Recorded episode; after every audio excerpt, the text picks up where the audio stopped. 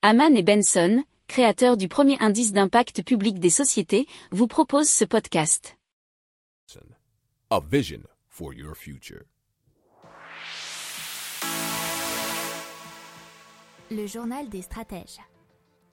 Et donc on commence tout de suite avec le canton Made in France de Jean-Phil euh, qui nous dit donc qu'il n'y a pas plus Made in France euh, que puisqu'il euh, il récoltent déjà par eux-mêmes ce coton et ce sont les seuls à le faire en France. Et puis qu'une fois séché et égrené, la fibre compactée en ballot sera envoyée dans une filature des Vosges avant de rejoindre Troyes pour y être tricotée et teinte.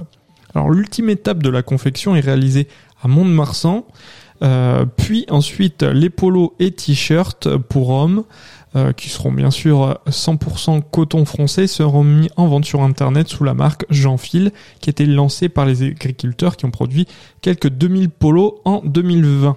Notre euh, coton, nous dit le style, euh, fait environ 2400 km dans l'hexagone pour devenir un polo, alors qu'aujourd'hui, en moyenne, un t-shirt fait 65 000 km avant d'arriver chez le consommateur. Ils indiquent être régulièrement sollicités par des marques de textiles françaises qui voudraient bien sûr acheter euh, cet unique coton français.